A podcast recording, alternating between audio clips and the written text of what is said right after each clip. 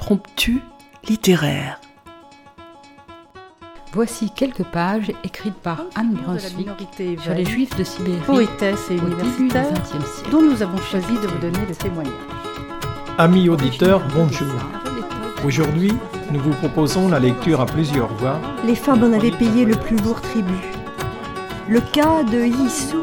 Pour amener un peu de légèreté dans cet univers marqué par une histoire Je vous ai choisi un extrait du chapitre 9, intitulé Assise près de l'incubateur, espèce de navire miniature en On plexiglas, sélectionne la main-d'œuvre destinée aux mines, aux chantiers, aux coupes de bois.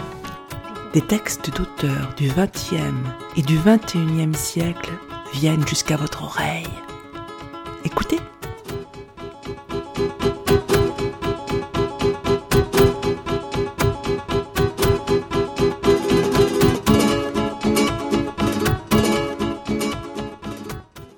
Amis auditeurs, bonjour. Le lac Baïkal est un lieu magique entouré de montagnes bleutées. Il a inspiré de tout temps poètes et chamans. Christian Garcin, qui doit être un peu les deux, a écrit cet ouvrage délicieux et malicieux, Au bord du lac Baïkal, dont nous vous proposons quelques extraits.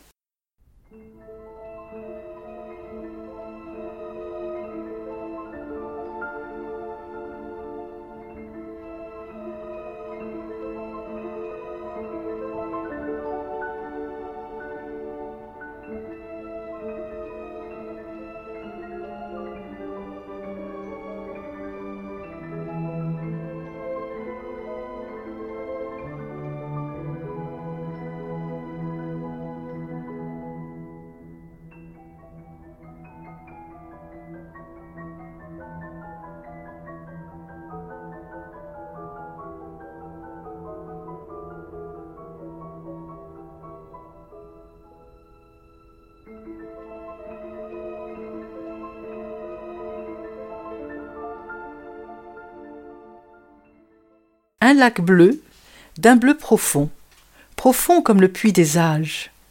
Un lac qui dessine comme une virgule sur la carte du grand pays russe, en Sibérie du Sud. On l'appelle le Baïkal, mais aussi la Grande Mer, tant ses dimensions sont vastes. C'est le lac le plus ancien du monde, le plus profond également, la plus grande réserve d'eau douce de la planète. Il en contient à lui seul davantage que tous les autres lacs du monde réunis. C'est également un lieu de chamanisme et de magie, un lac sacré pour les bourriates qui depuis des millénaires habitent sur ses rives, dans la steppe et les forêts alentours. Sur une toute petite île de ce lac, un jeune homme, un peu étrange, s'est endormi sur le sable clair, près d'un gazon vert tendre où poussent les myriades de fleurs blanches et jaunes. Le soleil est haut dans le ciel, le silence est total. Non loin du jeune homme, à l'orée d'une petite forêt, une renarde, une pie et quatorze mouettes voient un aigle surgir. Cet aigle fond soudain sur une marmotte qui croquait une touffe d'herbe, la saisit de ses puissantes serres et l'emporte dans les cieux. Cela a duré quelques secondes. Le jeune homme ne s'est aperçu de rien. La pie et les mouettes ne s'en soucient absolument pas. C'est tout. Ailleurs, dans le lac ou sur ses rives, près du village où vit le jeune homme, un phoque fatigue son entourage en racontant toujours les mêmes histoires. Une taupe craint les inondations et les chiens. Un escargot se dit qu'il est le plus bel animal du monde. Un glouton dans la forêt souffre de ne pas être assez féroce. Un ours se remémore un souvenir qu'il avait occulté. Un tigre roule les mécaniques. Un couple de rats voit vivre les humains et commande leurs agissements. Et puis il y a Dianda, l'esprit du lac, Dianda qui s'incarne en ce que bon lui semble.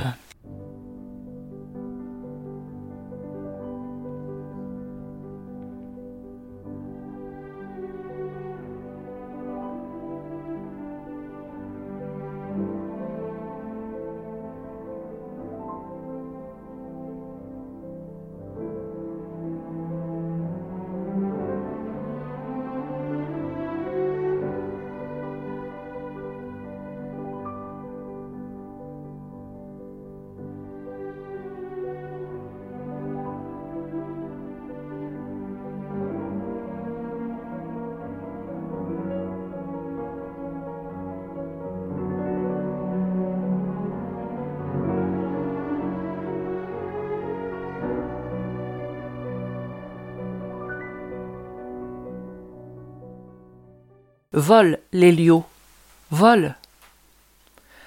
L'aigle Lélio Lodoli volait depuis déjà trois jours et il prenait son temps, somnolent parfois sur un coussin d'air froid, planant nonchalamment, se laissant distraire de sa route et où qu'il allât, la forêt sous lui s'étendait uniformément verte et dense, éternelle, infinie. Non, se corrigea-t-il sans cesser de planer, pas uniformément, puisque le long serpent lumineux d'un fleuve transperce par moments la masse de ce gris vert qui emplit tout l'espace visible et que cela me procure une étrange satisfaction. Et que cela lui procurait une étrange satisfaction, se corrigea-t-il à nouveau, car il préférait la troisième personne et les temps du passé. Il jouait alors à le suivre, se laissait guider par le scintillement des ridelettes à la surface de l'eau, et s'enfonçait davantage vers l'intérieur des terres, déviant ainsi de sa route.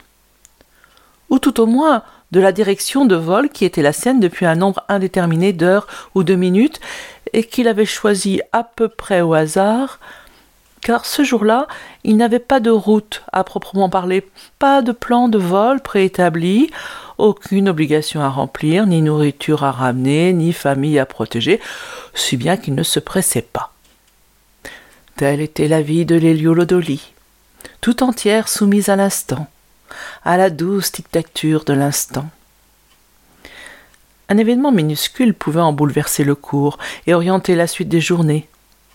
Mais il arrivait qu'aucun événement, si minuscule fût-il, ne survint, et dans ce cas, il se contentait de voler, planer et glisser, se coulant avec aisance et fluidité dans les torrents d'air bleu, vrillant dans l'entonnoir invisible des vents son corps souple et léger, s'enivrant alors des subtiles caresses de l'air au plus profond de ses rémiges. Bien entendu, il lui fallait de temps en temps se nourrir. Et parfois, il apercevait un mouvement furtif à la lisière d'une clairière, mais en général, il n'y avait pas de quoi s'emballer. Et il n'était de toute façon pas question de gaspiller toute son énergie pour plonger sans être parfaitement sûr de son coup, car cela pouvait à l'occasion lui jouer des tours. Quelques jours plus tôt, par exemple, un matin où la faim commençait à le tenailler, il ne trouvait aucune nourriture, pas la moindre silhouette rassasiante, pas l'ombre d'un levreau, ni même d'une misérable musaraigne. Il faut dire que, depuis tant de jours qu'il survolait sans trêve la forêt, il ne voyait rien, sauf la cime des arbres, peu pourvus en gibier, et quelques méandres argentés. Or, il ne mangeait pas de poisson, et du reste, il ne savait pas plonger dans l'eau. Enfin, la forêt s'était un peu clairsemée, il avait survolé une clairière, et aperçut sans la moindre équivoque possible un mouvement roux tout près de la lisière. Gros lièvre ou petit chevreuil. Il avait si faim qu'il s'était un peu précipité. Avait plongé sans prendre en compte tous les paramètres de distance, d'abri et de fuite possible. La proie rousse qu'il avait vue de là-haut s'était soudainement évaporée, et il n'avait eu d'autre choix que de se poser en plein milieu de la clairière et de donner le change en faisant semblant de guetter les serpents comme un vulgaire Milan.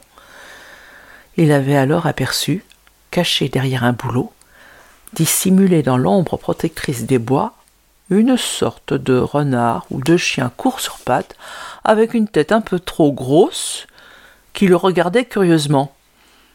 Mais il avait fait mine de ne pas le voir et lui avait tourné le dos. Cela n'avait pas empêché le bizarre animal roux de se permettre de lui adresser la parole à plusieurs reprises encore. Mais il l'avait superbement ignoré.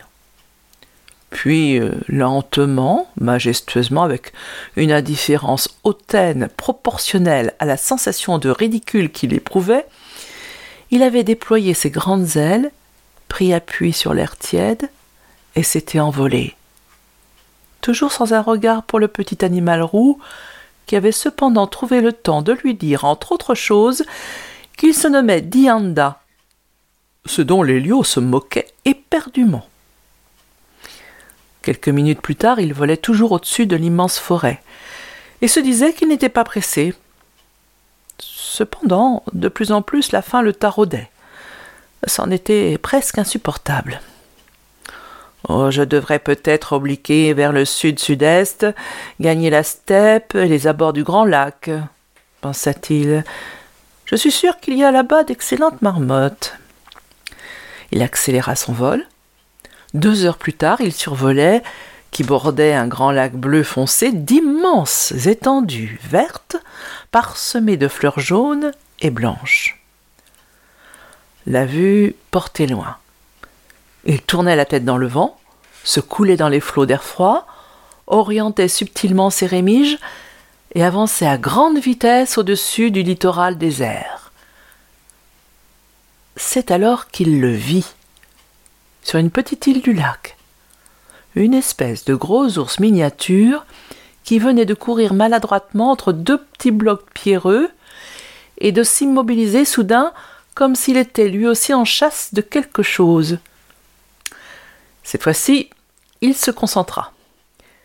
Il récapitula très vite, évalua avec précision tous les paramètres lui permettant de jauger les chances de fuite de sa proie, et estima qu'elles étaient nulles.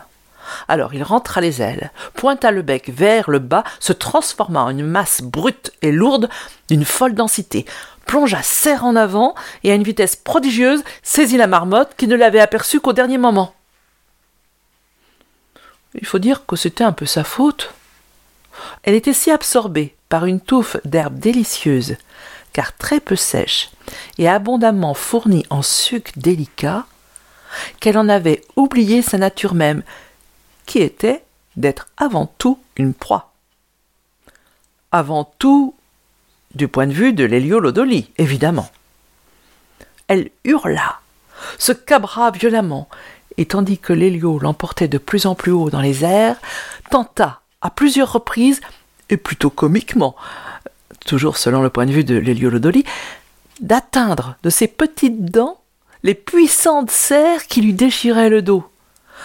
Dans le même temps, elle poussait des cris déchirants. Tout cela en vain, bien entendu, et sans que cela pût servir de toute façon à quoi que ce fût.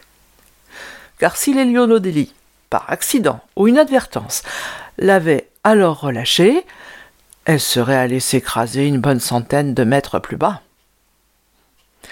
Les quatorze mouettes qui avaient assisté au ravissement n'éprouvèrent pas même une ombre de compassion à l'égard de la malheureuse marmotte, pas plus qu'elle n'en éprouvait à l'égard des poissons qu'elle se disputait journellement, ou que n'en eût éprouvé la marmotte, par exemple, envers la touffe d'herbe qu'elle s'apprêtait à déguster.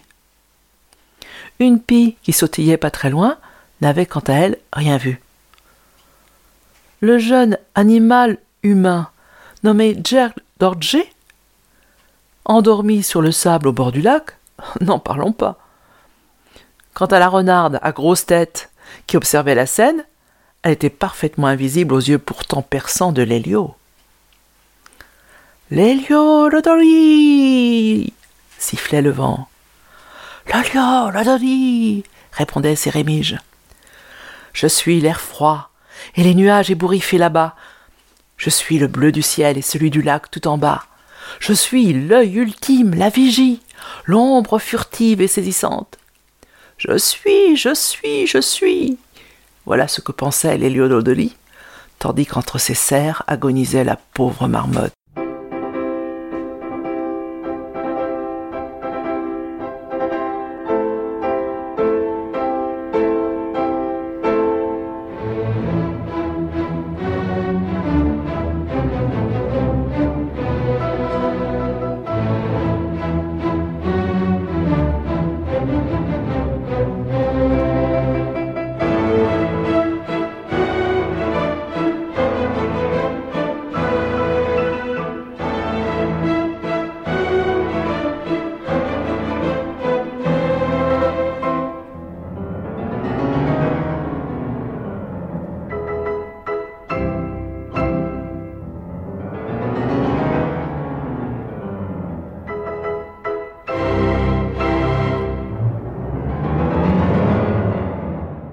Anushka Petzula cherche de l'aide.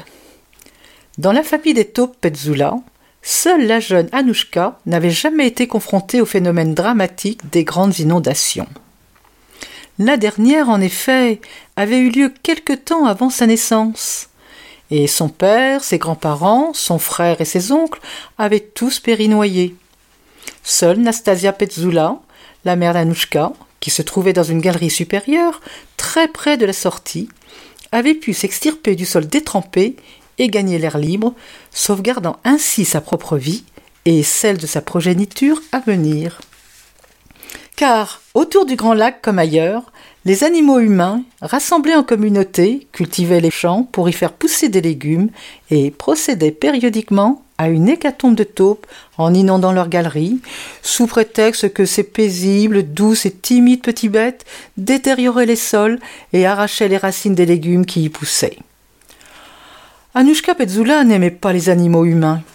Pas davantage d'ailleurs qu'elle n'aimait les autres animaux menaçants, tels les aigles, les chiens, les renards, ou certaines corneilles très agressives. Et on la comprend sans peine. Comme toutes les taupes, Anushka Petzula ne voyait pas grand-chose. Elle passait l'essentiel de son temps dans une de ses galeries, seule ou avec sa mère, Nastasia, bien à l'abri de toutes les menaces animales, enfoui sous un épais matelas ouaté de noir complet, et environné de ce silence profond et si particulier que ne peuvent connaître que les animaux souterrains, ou ceux qui par accident se retrouvent sous terre, mais aventure qui se produit plus souvent qu'on ne croit. Dernièrement, par exemple, Anushka Petzula somnolait dans sa galerie et rêvait que son père, Nestor Petzula, se présentait au détour d'un couloir. Grand et fort, sa belle et soyeuse fourrure grise parcourut de délicieux petits tremblements de joie, lorsqu'un bruit insolite l'éveilla. Instantanément, elle pensa à une menace quelconque, comme la destruction du sol protecteur au-dessus d'elle, suivie de l'apparition soudaine et violente d'un museau de chien armé de crocs féroces car les animaux humains souvent dressaient des chiens pour attraper les taupes, et ceux-ci alors, presque par jeu, semblait-il, les déchiquetaient sauvagement et parfois même les mangeaient. Pensée qui terrifiait Anushka et la faisait sangloter silencieusement dans le noir. Elle pensa aussi à l'introduction très brutale d'un tuyau dans une de ses galeries, dans le but d'inonder tout le réseau de couloirs qu'elle et sa mère avaient creusé et les noyer tous deux impitoyablement comme ça avait jadis été le cas pour le reste de sa famille, ainsi que sa mère le lui avait souvent raconté, fournissant matière pendant toute sa petite enfance et jusqu'à aujourd'hui à de terribles cauchemars. C'est pourquoi, soudain prise de panique, Anushka creusa le plus rapidement possible à l'aide de ses fortes pattes griffues dans la direction opposée au bruit qui l'avait éveillée. Mais si les taupes ne voient pas grand-chose, elles ont l'ouïe très développé. Au bout de quelques minutes de fourrage obstiné, Anushka Petzula s'avisa qu'elle n'entendait ni cris, ni bruit d'eau, ni aboiement, mais juste quelques petits grognements sourds et très peu menaçants. Elle fit demi-tour, se rapprocha de la source de ces bruits étranges, prit son courage à deux pattes et, derrière le fragile abri d'une muraille de terre, plutôt meuble, demanda à l'aveuglette qui se trouvait là. Une voix grave lui répondit alors, qu'elle reconnut instantanément, celle du crapaud Philoche Cabarel, qui était tombé par inadvertance dans un trou et avait atterri sur une plateforme terreuse, très fragilisée par les galeries percées par Anouchka et Nastasia juste au-dessous, plateforme qui, sous le poids du crapaud Philoche Cabarel, s'était effondrée. Et voilà comment ce dernier s'était retrouvé là, se plaignait-il. Oh, il faut dire que Philoche Cabarel se plaignait tout le temps. Il ne pouvait pas remonter seul à la surface. Et Anushka Petzula ne pouvait pas l'aider, car il était bien trop lourd. En s'y mettant à deux, avec sa mère Nastasia, Peut-être serait-il possible de se glisser sous son ventre et de le hisser vers le haut, envisagea-t-elle, jusqu'à ce que ses grosses pattes pustuleuses puissent prendre appui sur une partie plus solide de la plateforme qui s'était en partie effondrée. C'était la seule solution qu'Anouchka put trouver. Elle était même assez fière d'avoir pensé à cela si vite. Philochka, lui, ne pensait à rien, trop occupé à râler intérieurement. Ne bouge pas, lui dit Anouchka. Je vais chercher ma mère. Pas de danger que je bouge, répondit Filochka, désagréable et bougon comme le sont souvent les crapauds. Mais cette fois encore plus que d'habitude, car il tenait la famille Petzula et toute l'engeance des taupes en général comme co-responsable de l'effondrement de la plateforme de terre et de ses difficultés actuelles. Il va sans dire que ces propos entre Anushka Petzula et Filochka Barel étaient échangés en pensée, puisqu'il est de notoriété publique que les taupes et les crapauds ne sont pas doués de parole. Du moins, aucun humain n'a jamais entendu parler une taupe ou un crapaud, que ce soit ensemble ou séparément, à l'exception toutefois du jeune chaman Jake Georgie, mais comme il est toujours silencieux ou presque, le secret reste bien gardé. Anushka Petzula décida donc de partir à la recherche de sa mère, qui se trouvait dans un autre réseau de galeries que le sien, pas très éloigné, mais qu'on ne pouvait rejoindre qu'en passant à l'air libre, car les fondations cimentées d'une habitation d'animal humain les séparaient l'un de l'autre. Elle fora donc aussi vite qu'elle le put, à un rythme qui n'est cependant pas très rapide selon des critères humains, félins, passereaux ou canins, sans compter que les taupes n'hésitent jamais à s'interrompre en chemin pour se délecter à l'occasion de gros lombriques bien juteux, si elles en croisent sur leur chemin, chose qui se produit très fréquemment, surtout aux abords du Grand Lac. Un temps indéterminé après avoir commencé à forer, Anouchka Petzula émergea enfin, clignant de ses petits yeux presque aveugles, car la lumière du matin l'aveuglait et entreprit de gagner le plus rapidement possible, tout au moins selon des critères taupins, fort différents, on le rappelle, des critères canins, humains, passereaux ou félins, le second réseau de galeries qu'occupait sa mère Nastasia. Au bout d'un moment, elle fut un peu mieux habituée à la lumière, mais ne vit plus rien du tout. De toute façon, lumière ou pas, les taupes sont quasi aveugles, comme chacun sait. Même la cabane sur le lac, Là-bas, au fond, elle ne la voyait pas. Simplement, quelque chose en elle savait qu'elle se trouvait là, et elle en reconstituait l'image mentalement. Pareil pour trois mouettes qu'elle entendit crier, un cri jaune, agaçant, qui appelait un rassemblement, avec onze de leurs congénères sur une île du lac, ainsi que pour le couple de rats, qui étaient ses voisins, ou encore pour cet animal humain à forme bizarre qui passa tout près d'elle tandis qu'elle était occupée à contourner un poteau pour gagner le second réseau des galeries qui abritaient sa mère. L'odeur de cet animal la dégoûtait, comme celle de tous les humains, mais elle l'a reconnu. Il s'agissait de Jack Georgie, un animal humain un peu particulier. Ils avaient déjà conversé ensemble, et l'animal Jerk comprenait et répondait à ce qu'elle disait chose qui d'ordinaire est refusée à cette engeance détestable. Ce qu'elle ne saisissait pas, c'était pourquoi il avait ce jour-là une forme bizarre, comme si une coquille de noix géante avait été greffée sur son dos. Peut-être voulait-il entrer en contact avec un escargot, et s'imaginait-il qu'un peu de mimétisme lui serait profitable. Mais Anushka Petzula cessa de s'interroger sur l'animal jerk, qui du reste ne se souciait aucunement d'elle. C'est au moment où elle s'apprêtait à creuser le sol, après avoir contourné le poteau pour rejoindre la galerie numéro 2, qu'elle entendit la voix sourde de Philochka Barel lui indiquer qu'il était inutile de l'aider. Il s'était, comme d'habitude, débrouillé seul, disait-il. Mais à l'avenir, elle et sa mère devraient être plus vigilantes quant à la quantité et à la profondeur de leur galerie. Les affaissements de terrain qu'elle causait pouvaient être dangereux et il partit en bougonnant de sa démarche lente et lourde de crapaud, tandis qu'Anouchka Petzula, qui, n'ayant comme d'habitude rien vu, ne pouvait évidemment savoir comment Filochka Barel était sorti de son trou, n'y comprenait plus rien et se sentait confusément coupable de quelque chose.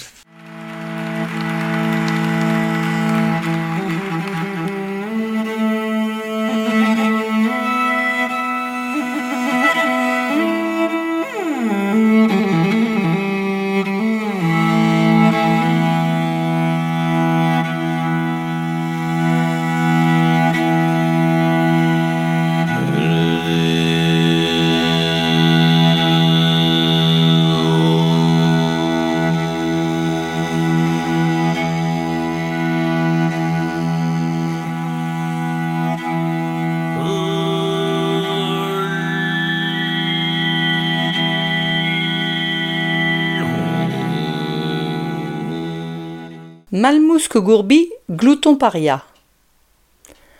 Malmousque Gourbi, le glouton numéro 48 de la grande confrérie des gloutons des abords du lac, interrompit la passionnante conversation qu'il était en train de mener avec une pâquerette très fine et très spirituelle qu'il avait croisée en plein milieu d'une clairière, leva les yeux vers un ciel soudain vide de nuages et vit tout là-haut un aigle tournoyé, minuscule, lent, et pas très majestueux, jugea-t-il, même si, en matière d'aigle, il fallait bien avouer qu'il n'était guère spécialiste.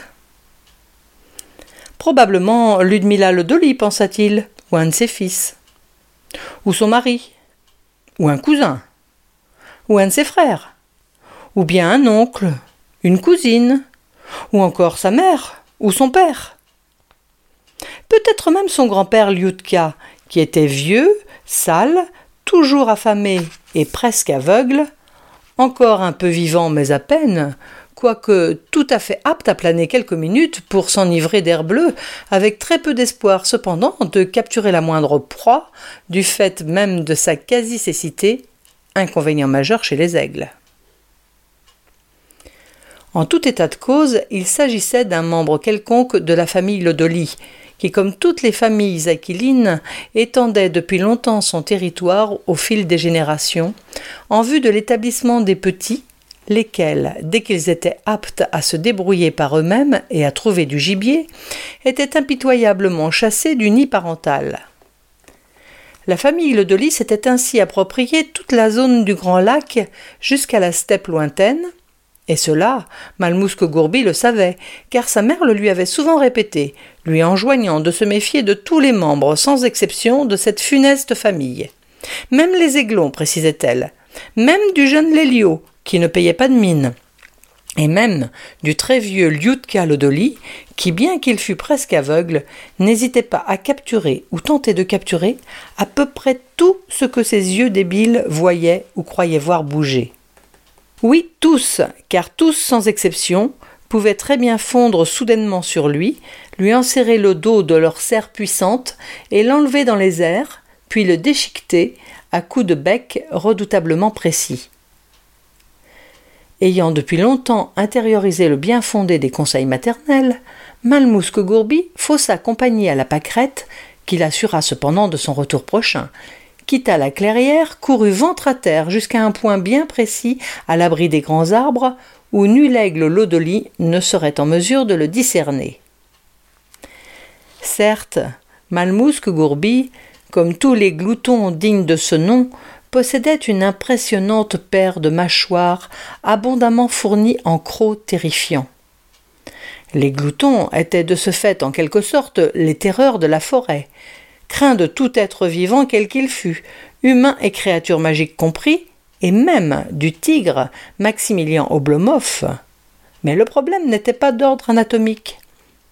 Le problème était que Malmousque Gourbi, tout glouton qu'il fût, tout armé de crocs terrifiants et doté d'une impressionnante puissance maxillaire qu'il fût, était un peu à part chez les gloutons.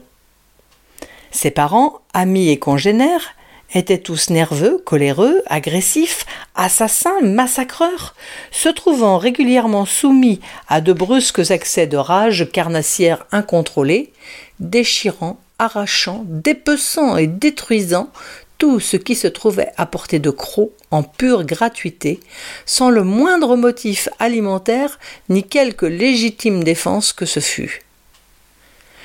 C'est pour cela qu'ils étaient redoutés de tous, Lorsqu'ils se trouvaient soumis à ces accès de rage incontrôlés, c'était comme s'ils entraient en transe. Ils devenaient alors d'imprévisibles tueurs, inaccessibles à la pitié. Il faut dire que la pitié, les gloutons, ça les faisait bien rire. Or, Malmousque Gourbi n'était pas ainsi. Malmousque Gourbi ne connaissait pas ces états seconds qui transformaient sa mère si douce et aimante en carnassière sauvage, son père si sage et réservé en impitoyable tueur, son grand-père si lent et mesuré en horrible massacreur. Malmousque Gourbi, lui, était plutôt timide, et souffrait assez de ne jamais parvenir à se faire respecter en tant que glouton, ni même en tant qu'animal, ni d'ailleurs en tant qu'être vivant tout court. Les autres gloutons, au mieux l'ignoraient, au pire se jetaient sur lui et lui infligeaient de cruelles blessures qu'il était incapable de leur rendre. Ainsi, par exemple, son cousin Marouf le Gourbi, qui était une véritable teigne, et qui de plus lui ressemblait comme une goutte d'eau à une autre goutte d'eau, si bien qu'on les confondait tout le temps. Mais jamais Malmousque ne succombait à ces crises de démence meurtrière qui étaient la caractéristique de tous ceux de sa famille et de sa race. Il préférait généralement s'assoupir au pied d'un arbre, écouter le chant des oiseaux jaunes ou rouges, échanger à l'occasion quelques propos avec une fleur, ou encore rêver à la steppe lointaine qu'il ne verrait jamais, car les gloutons sont animaux de sombres forêts exclusivement. Et tout autour du grand lac, la forêt était immense, ce qui laissait à la race des gloutons un espace vital fort conséquent. Mais il y avait des clairières, parfois, qui livraient à l'œil sagace des aigles quiconque s'y trouvait. Bien entendu, il fallait se nourrir, et il arrivait à Malmousque Gourbi d'assassiner une quelconque belette, un lapro ou un serpent. Mais s'il commettait ces crimes, c'était à contre-cœur, et uniquement parce qu'il y était obligé. Il avait bien tenté de ne se nourrir que de racines, de plantes et d'écorces, mais très vite il était devenu évident que quelque chose lui manquait. Il lui fallait de la viande. Donc il tuait parfois, mais le moins souvent et le plus rapidement possible afin que la victime ne souffrît pas, et surtout en fermant les yeux. Ne nous voilons pas la face. Pour sa famille, il s'agissait d'un vrai problème, et Malmousque Gourbi était comme un paria. Pourtant, sa mère, Marouchka Gourbi, avait à maintes reprises tenté de lui faire comprendre de manière très claire ce qu'on attendait de lui. Récapitulons, lui signifiait-elle parfois d'un air là. Vois-tu, notre nom même de glouton désigne bien ce que nous sommes et devons être des goinfres, des estomacs jamais repus, des baffreurs, d'avides mangeurs de tout. C'est dans notre nature, nous n'y pouvons rien. Nous happons tout ce qui se trouve à portée de crocs. Rien nous énerve, nous met en furie, en folie, et fait de nous des tueurs implacables. Nous attaquons, croquons, mangeons et avalons tout, absolument tout. Les oiseaux, les insectes, les petits mammifères, les serpents, le bois, les cailloux, les humains, les matelas, les gloutons, les mammifères moyens, les sauts, les fusils, les arbustes et les grands mammifères. Bon, admettait-elle, pour cela comme pour les humains, nous nous y prenons tout de même en plusieurs fois. Mais nous les mangeons tous, au moins en partie. Quoi qu'il en soit, lorsque nous sommes repus, il ne reste plus grand-chose de vraiment identifiable chez eux. Les corbeaux ensuite nettoient tout ça, sauf si nous les avons préalablement mangés, eux aussi, bien entendu. Les gloutons faisaient Malmousque très étonné. Mais non, les corbeaux, rétorquait Marouchka. Je veux dire, les gloutons aussi, nous les mangeons, insistait Malmousque. Les gloutons aussi, confirmait sa mère d'un air grave. En tout cas, cela peut arriver. Si nous le voulons, rien ne nous échappe, même pas nous.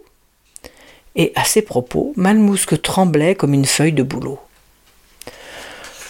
Propos que, soit dit en passant, Marouchka Gourbi tenait à son fils, par la pensée bien entendu, puisqu'il est de notoriété publique que les gloutons ne sont pas doués de parole. Du moins, aucun humain ne les a jamais entendus parler sauf peut-être un jeune chaman de la région, nommé Jerk Dorje. Mais étant donné qu'il ne parle jamais à personne, nul ne risque d'être au courant. De ce point de vue, les choses peuvent donc continuer comme elles sont toujours allées. C'est pourquoi, mon fils, concluait invariablement Marouchka Gourbi, il faudrait vraiment que tu deviennes un peu plus massacreur. Fais un effort, sinon tu vas au-devant de quelques graves problèmes, crois-moi mais rien n'y faisait. Malmousque Gourbi restait inoffensif et rêveur. C'est pourquoi sa mère, par mesure de sécurité, avait fait ce qu'elle n'aurait jamais imaginé devoir faire dans sa vie de gloutonne conseiller à un autre glouton, en l'occurrence son propre fils, de se méfier d'un être vivant. ou plus exactement d'à peu près tous les êtres vivants. Les humains qui massacraient aussi, mais en toute bonne conscience, les serpents rampants, qui étaient peureux, se défendaient et distillaient leur venin même lorsqu'ils n'étaient aucunement menacés, les loups, les renards, le tigre Maximilien Oblomov, les ours, à l'exception toutefois de Pandolf Popovitch qui était sage et courtois, les passereaux au bec pointu, les insectes. Non, se reprenait-elle pas les insectes tout de même? Ou encore les membres de la famille Lodoli? Même le grand-père Liutka presque aveugle, même le jeune Lélio, encore un peu maladroit car toujours en apprentissage. Ce Lélio Lodoli, Malmousque Gourbi l'avait pourtant connu lorsqu'il était un tout petit glouton. À l'époque où il s'était retrouvé tout seul dans la forêt, tandis que sa mère était allée massacrer quelque animal à son chaud, et qu'une étrange créature ailée, très jeune également, s'était lamentablement écrasée au sol en ratant son atterrissage. Puis lui avait d'un air vexé demandé ce qu'il faisait là. Tous deux avaient alors échangé leurs noms, puis quelques propos laconiques, et pour tout dire très banals et convenus, à la suite de quoi l'oiseau avait repris son vol. Ce qui est sûr, c'est que Malmousque, par la faiblesse de son caractère très peu glouton, n'était pas en mesure de se défendre si une quelconque créature l'attaquait, et cela le handicapait beaucoup. Très certainement il serait appelé à mourir jeune, il le savait. Un renard, un loup, un ours, un humain, un aigle ou un serpent, tôt ou tard, saurait le provoquer, le dénicher, le combattre, le vaincre, le déchirer, le dévorer, l'empoisonner, l'emporter, le déchiqueter, l'avaler. Et c'est pourquoi Malmousque Gourbi observait prudemment, à travers les hauts branchages qui formaient un treillis protecteur et apaisant, cet aigle tout là-haut, cet aigle tournoyant qui pouvait être Ludmilla Lodoli, ou son oncle, ou son frère, ou sa sœur, ou son père, ou son grand-père Liutka Lodoli, qui était sale, sénile et presque aveugle. Ou même son fils, Lélio Lodoli, qui était encore un peu maladroit car en apprentissage aquilin, et de surcroît fort jeune, à peine moins que Malmousque lui-même. Ce Lélio qu'il avait rencontré jadis, mais qui n'hésiterait pourtant pas un instant, il le savait, à le saisir entre ses serres puissantes, comme s'il s'agissait d'une vulgaire marmotte pour l'enlever très haut dans le ciel, là d'où l'on voit le sommet des arbres comme des grosses boules vertes, le grand lac des esprits comme un tapis uniforme et scintillant, et les vastes steppes au-delà comme un paradis inaccessible.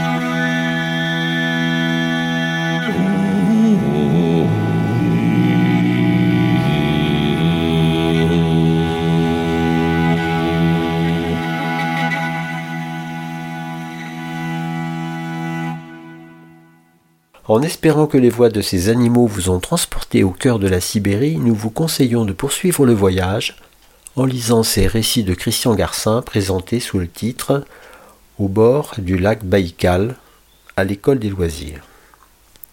De nombreux voyages ont nourri les romans et les carnets de route de Christian Garcin qui a reçu en 2012 le prix Roger Caillois pour l'ensemble de son œuvre à l'occasion de la parution de son essai Borges de loin. Cette émission a été préparée et lue par Annie, Guylaine, Dominique et Anne. Les musiques que vous avez entendues sont extraites du Carnaval des animaux de Camille Saint-Saëns et un chant diphonique mongol. Merci à Yvan pour l'enregistrement et le montage.